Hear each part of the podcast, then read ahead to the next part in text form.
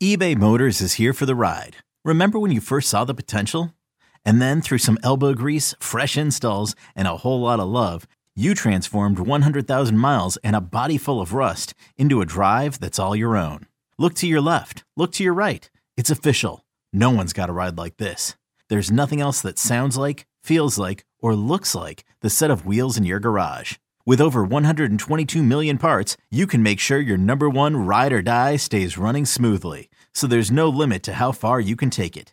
Brake kits, turbochargers, engines, exhaust kits, roof racks, LED headlights, bumpers, whatever your baby needs, eBay Motors has it. And with eBay Guaranteed Fit, it's guaranteed to fit your ride the first time, every time, or your money back. Plus, at these prices, well, you're burning rubber, not cash. Keep your ride or die alive at ebaymotors.com. Eligible items only. Exclusions apply. Welcome in, ladies and gentlemen, to another edition of the Pony Stampede podcast. Thanks for listening. I'm Billy Embody. It was kind of a busy weekend for SMU as uh, the Mustangs had a Saturday morning tilt at Temple where they blew a 19 point lead, thus pretty much ending their chances of the NCAA tournament. But on the football front, they were able to pick it up. SMU landed Stanford defensive tackle Mike Williams, a graduate transfer. We're going to talk about that, his impact on the team, and we're also going to talk about kind of what's next for SMU now that they've got Big Mike on board, ready to come to campus and uh, finish out his college career in the Dallas Fort Worth area. Um, and we're going to get to all that and more on this edition of the Pony Stampede podcast. Let's jump right in. Mike Williams, somebody that has long been rumored to be headed to SMU to to finish out his his college career. I put my crystal ball pick in on our transfer portal page a while back for him to land at SMU and he was on campus for one of the bowl practices and I I briefly caught up with him afterwards and just you could tell he felt comfortable. This was a school that recruited him very hard when Chad Morris was at SMU and really just made their big push for him uh, now that Sonny Dykes is is is at the helm and, and using this transfer portal the way he has. And for Mike, it was a perfect fit getting to come home to Dallas to finish out his his his college career. Last year, he put, he started all 12 games at Stanford 24 tackles, six tackles for loss, a sack, and two quarterback hurries.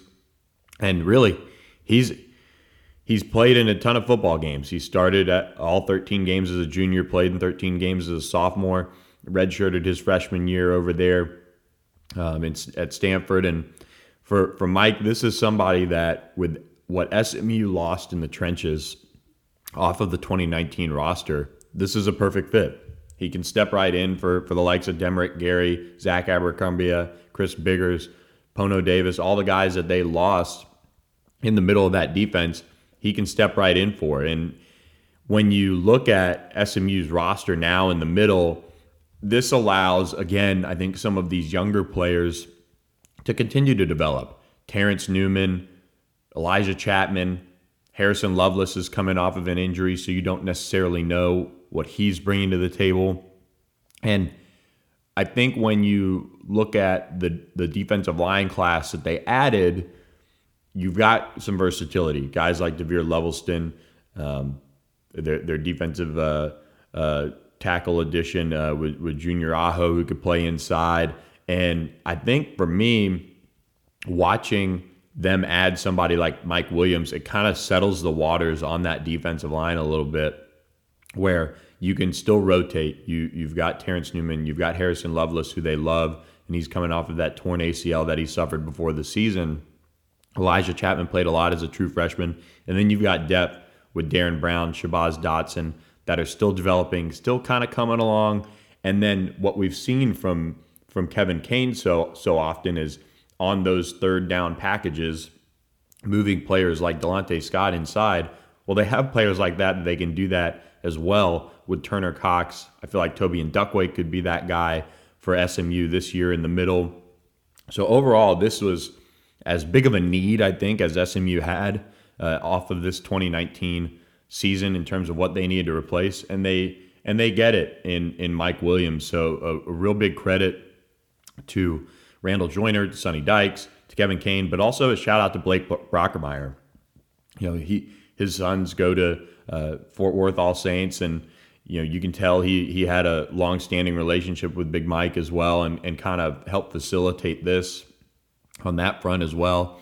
So I think just the whole staff did a really strong job getting in on Mike Williams early. Once he announced his transfer, he was on campus when he was home for winter break really, really quickly. So he got to be around the staff. He got to tour the facilities, get the plan from from, from Randall Joyner for him, and he's going to get to get a great graduate degree from SMU. So this is a huge pickup for SMU. Now, what's next? I think with the staff missing on uh, Al Fahim Walcott, uh, the junior college cornerback uh, on National Signing Day, who ended up at Baylor, they want to address the, the secondary at, at, in some respect. I think they feel really good about linebacker. We saw that Richard Moore got his six year approved. Sonny Dykes, or excuse me, Richard McBride got his six year approved. Sonny Dykes said they're still working on the application for Richard Moore. They haven't submitted yet, but he's somebody that really fits the mold of exactly what a six year is all about. He was injured early on at Texas A&M, and then he had that injury that uh, cost him pretty much his entire 2019 season. He only played in four games, so he's per- the perfect fit to end up being uh, somebody that they'll get back for another year. And then you've got Delano Robinson, Shane Haley uh, working with them, Preston Ellison, J.C. Rispress, Jimmy Phillips, Brian Holloway have all played a lot of football as well. So they'll be they'll be on board, and and then uh, the rest of the defense. It's it's going to be very interesting to see kind of how things go. They'll they'll move guys around. I have a feeling.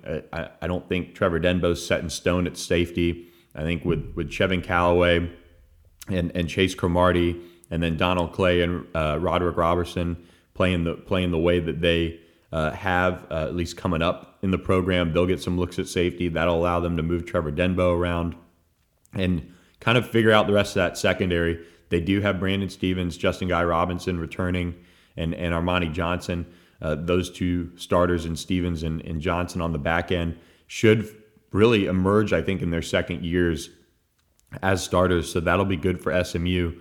And then you've got younger players like Terry Keys, Sam Westfall coming off of uh, redshirting early in their careers and, and fitting into the, into the back end there as well. So defensively, I think there's still some things for SMU to figure out on the back end, mainly kind of where guys are fitting, uh, where they're going to end up uh, playing. I think, especially when it comes to players like Trevor Denbo, Cameron Jones, people like that, and and getting that settled in spring ball will probably be at the top of SMU's list um, over over the, the course of spring ball. Um, so overall, a big pickup for SMU uh, to get Mike Williams on board. And um, you know, one thing we haven't really talked about is kind of the finish for SMU on National Signing Day uh, with with the 2020 class. I thought they did a pretty good job. I mean, Brian Massey, I think, is somebody that's going to impress some people. Uh, from talking with some some people on staff, they think he's going to run really well this spring and kind of make a lot of people that overlooked him say, "Ah, oh, we missed on that one." Potentially comes from one of the best defenses in the state of Texas, and they feel like he's going to run really well uh, uh, in track and field this spring and, and put up some uh, really solid numbers that'll figure to make him somebody that can compete. I think he needs a red redshirt year to get bigger, stronger, all those things. But overall, he fits very well in what, what they want to do from a cornerback's perspective. Uh, and then Junior Aho, I, I'm I think out of anybody on the defensive side, especially in the class that I'm excited about for SMU, is Junior Aho and what he's been able to do from an athleticism perspective. He's versatile. He's 6'3", 255. You can tell he's a, a, big dude that can really, really run. And just you know, watching him post some of those workout videos where he's doing pull-ups at at New Mexico Military Institute out there in in Roswell, he's he's strong. And getting him with Kaz over the summer, it wouldn't shock me if he ends up being in that 270 range, being able to play inside, being able to play strong side defensive end. Uh, he was a terrific pickup. And look, while while SMU missed on Walcott and and Savion Williams, the wide receiver out of Marshall, this is a terrific class for Sonny Dykes and and their staff. They they finished number two in the conference in average recruit rating. And once again, for the second straight year, set the SMU record on 24 7 sports for average recruit ranking, uh, rating, I should say. So, a really good 2020 class. It doesn't look incredible nationally in terms of uh, overall ranking 81 overall and six in the AAC. But when you have a small class of just 15 players, but then you start factoring in Mike Williams and Ty DeArmond, uh, the former Arlington Bowie standout, who's who's going to get on, who's already on campus working out with the staff. I feel like they've already addressed needs pretty well. Up next, I mentioned addressing maybe somebody on the back end with a, with another defensive back. I feel like SMU that's a premium position for them where they feel like they can never get enough of. And then we'll have to monitor and see will the staff add a running back. I think one thing I've picked up over the last couple weeks is just how high this staff is on TJ McDaniel, on Ulysses Bentley, and their ability to take over for Xavier Jones, for Ke'Mon Freeman, and and step right in and really produce and be what this offense needs in the backfield. They like Tyler Lavine a lot. He's a former walk on that really can carry the load. He's a he's a big big guy, um, and you saw him get some carries against USF and and what he can do. Tamarick Williams can he maybe figure it out one day and emerge? So they like their depth there at running back.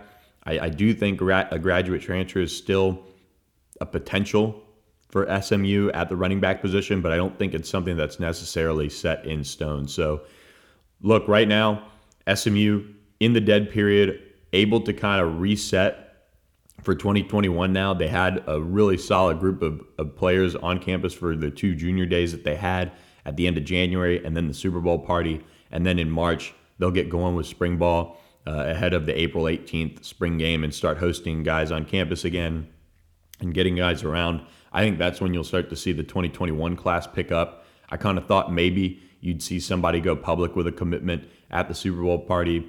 But much like we've seen with Sonny Dykes and this staff, they want to make sure that players are ready to go and and they don't want players taking other visits, you know, still wanting to official elsewhere and do those types of things. They want players that are ready to be Mustangs, ready to say, look, I'm ready to make that commitment and be done with their recruiting process. It worked out very well in the 2020 class.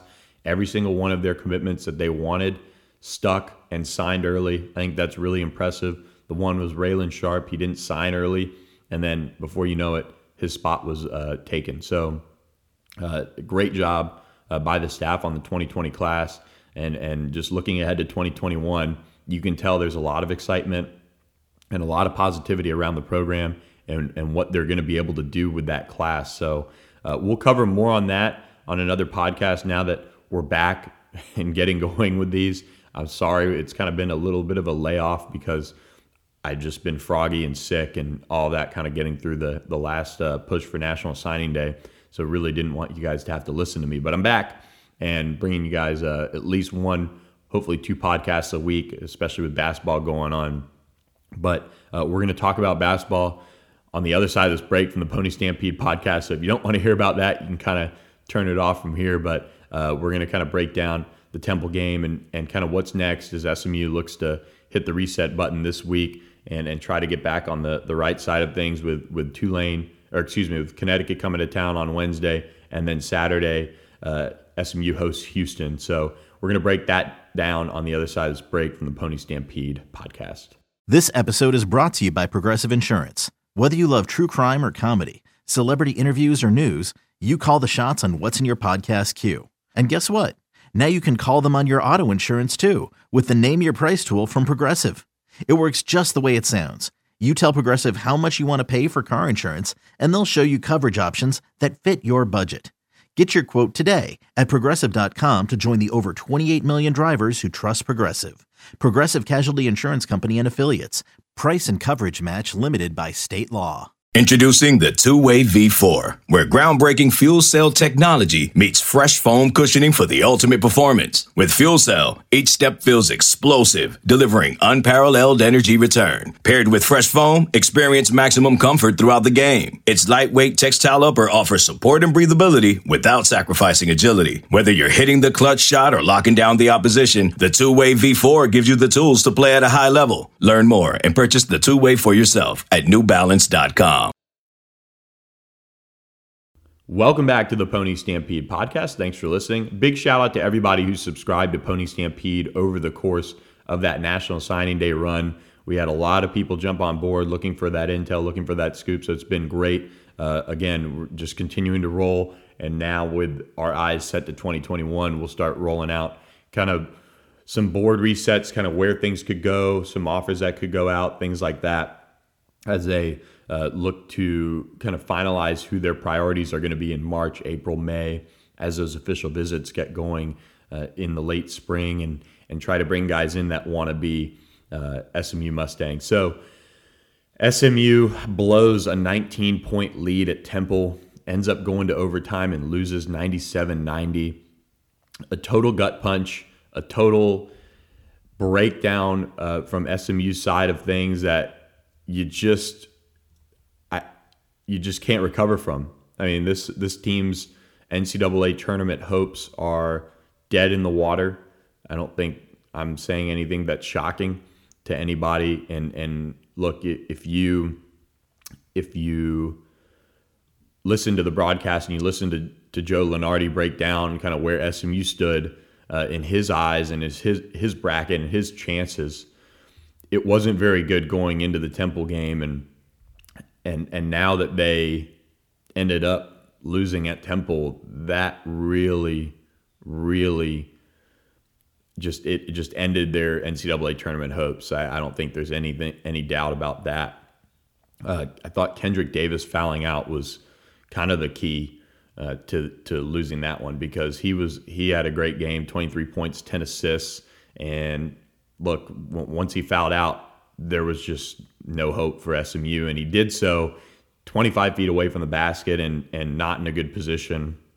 And then from there, uh, Temple just smelled the blood in the water. Quinton Rose had a tremendous game uh, with 25 points. And um, Alani Moore made some big shots. Monty Scott, Nate Pierre Louis, they all, they all were able to to make enough plays to overcome the 19 point deficit that they were they found themselves in and and then uh, ended up uh, you know getting the win over SMU. And I think this game just I think it shows where where things are at for SMU more than more than anything. And and look, they they get UConn at home on Wednesday, who just beat Cincinnati, so that's not going to be easy. And then Houston always is is a difficult task, but as for, for, as far as what's next, I mean, one one thing, and I was asked about this by a couple of people offline, is is will will SMU make a change midseason? And, and look, they're not going to. I don't think that's how this program is is run uh, from the top. I do think that now more than ever, the the heat is up uh, on Tim Jankovich and and and with a loss like that, it's kind of indefensible. That that that Temple team wasn't a tremendous Temple team. Um, and and you saw that for you know about sixty percent of the game, and and and SMU didn't take advantage of a game that they very well should have won. I mean, just on paper, they should have won that game. A, a, team that was 500 coming into it, three and seven in conference play, played a tough schedule during the non-conference and, and really challenged themselves. Uh, and then in conference play, it just really hasn't gone very well. Now, um, you know, they did beat a top 25 team in Wichita State earlier in conference play, and they beat an ECU team that that beat SMU one of the two times they played. But that's just a game that you can't lose when you're trying to make, at least in SMU's eyes, an NCAA tournament push. I think it was SMU's one of SMU's last chances at a uh, at a quadrant two road win, and and now you look ahead at the schedule, and all the big games are at home. You got you got Houston that I mentioned. You got Tulsa, uh, who's kind of gone up and down now, and, and you know it, it's just uh, it's not in a good spot right now. And I think we knew that going into this year. If you followed on Pony Stampede, that this team won in non-conference play really had to have a strong showing and still wasn't able to get certain wins under their belt that really could have helped them. They had the blowout loss at Georgetown. They lost to Georgia in overtime. Um, and, and then they opened conference play with two straight losses to ECU and Houston. And I think that kind of set the tone for how this thing was going to go in, in conference play. And, uh, you know, looking ahead at the schedule now, you've got UConn, which is probably a toss up at this point. Houston's another loss, I would say. Uh, Tulane, you, you don't really know. SMU is able to take care of them fairly easily. Um, but but again, I mean, they should have taken care of Temple on the road. They'll they'll face Tulane later on in February on the road at Tulsa, uh, a team that uh, they haven't faced yet um, in conference play, and uh, then you know they kind of they, have got Wichita State as well uh, at home and Memphis at home, and you don't really know what you're going to get with those two teams. So I, I think for SMU, one, this team goes as Kendrick Davis goes. When he's not out there on the floor, things really get dicey. There, it's not it's not pretty when he's not out there, and I think we saw that at Temple once he fouled out, and even the times when he was taken out of the game, you know, fairly briefly, uh, still logged 40 minutes. Things just kind of got awry uh, at times. I do want to say C.J. White has been playing really well. I think he was somebody that a lot of people wrote off, and including myself before the year. But he's really finishing strong, at least so far. Um, and then it, it, just this whole team has the talent. And I think you can see that in spurts, and when they get out to big leads or they they are really rolling, and and especially early on in the game, you, you you thought, okay, they're playing this well. If they can continue to string this type of performance together for 40 minutes down the stretch, they're going to have a chance to maybe break into the NCAA tournament somehow, especially with how up in the air the conference is. But it's just it's over. Uh, the the the run for SMU to an NCAA tournament is over. Uh, their their NIT seeding probably took a big hit uh, with that loss as well at Temple. So it's it's uh, gut check time for SMU. They've got two home games to really maybe right the ship a little bit and see kind of where things go from there. But look, if they if, if they were to drop these next two, UConn and Houston, I one don't think there's any chance that Tim Jankovich returns, and and I really think for this program to get back on level footing and to start trending back up, they've got to make a change at the head coaching position. And I think it's apparent to anybody that's watching that there are certain situations, there are certain times when this team just doesn't look very well coached. Uh, I think one of the biggest things that stands out to me is the the lack of development for Feron Hunt and what he really hasn't achieved since being on campus. He's a really talented player. He's a good kid, but what has he done over the course of his career so far to make you think that he's going to trend up and trend into the player that everybody thought he was going to end up being coming out of DeSoto. And it's kind of sad. And I think he's the kind of the poster child of of lack of development in this program. Now, on the other hand, CJ White has developed into a very nice option off the bench for SMU and somebody that has been playing at a really high level as of late. But will he kind of come back to the mean and come back to kind of what he's been at times throughout his SMU career? We'll have to see. But overall, uh, this team is in a bad, bad way. And, and I think that loss at Temple really shows that uh, more than anything. So uh, I don't want to spend too much time on it because I think everything that I could say is is probably you're probably already thinking you, it's probably already out there to an extent as well. But um, just a horrible loss for SMU over the weekend, and and one that you know even Temple I, I thought would win it in regulation and then didn't. SMU fought back, so credit to them to force overtime. But then from there, just too much Temple, too much Quinton Rose. Uh, Ten of his 25 in overtime, as he had a, a terrific finish to the game, and and that was kind of that. So.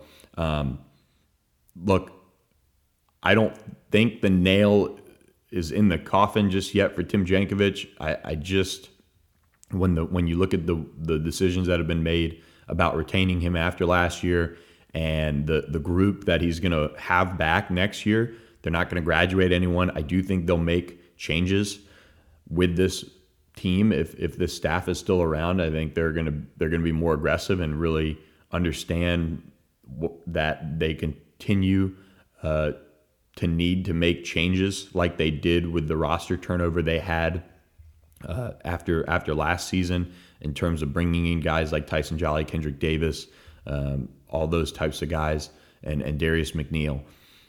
But if they lose these next two at home, I would say there's a change. It's coming, and I, I would say there's very little doubt about that. So we'll be tracking it on Pony Stampede, of course, and we'll keep you guys in the loop on what we hear and and kind of how this thing might play out. But overall, especially with the way Sonny Dykes has the football program trending, I, have got to think that puts a lot of pressure uh, on Tim Jankovich and his staff to have this thing finish at least as best as they can. But NCAA tournament chances out the window outside of a, a winning the AAC tournament. So with that, guys, going to wrap up this podcast.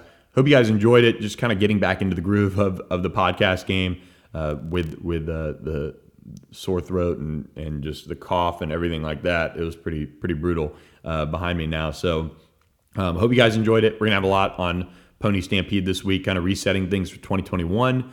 Um, and then starting to get into spring ball previews. It'll it'll be here in less than a month with SMU getting back on the football field as well. So hope you guys enjoyed this pod and hope you guys have a great rest of the week.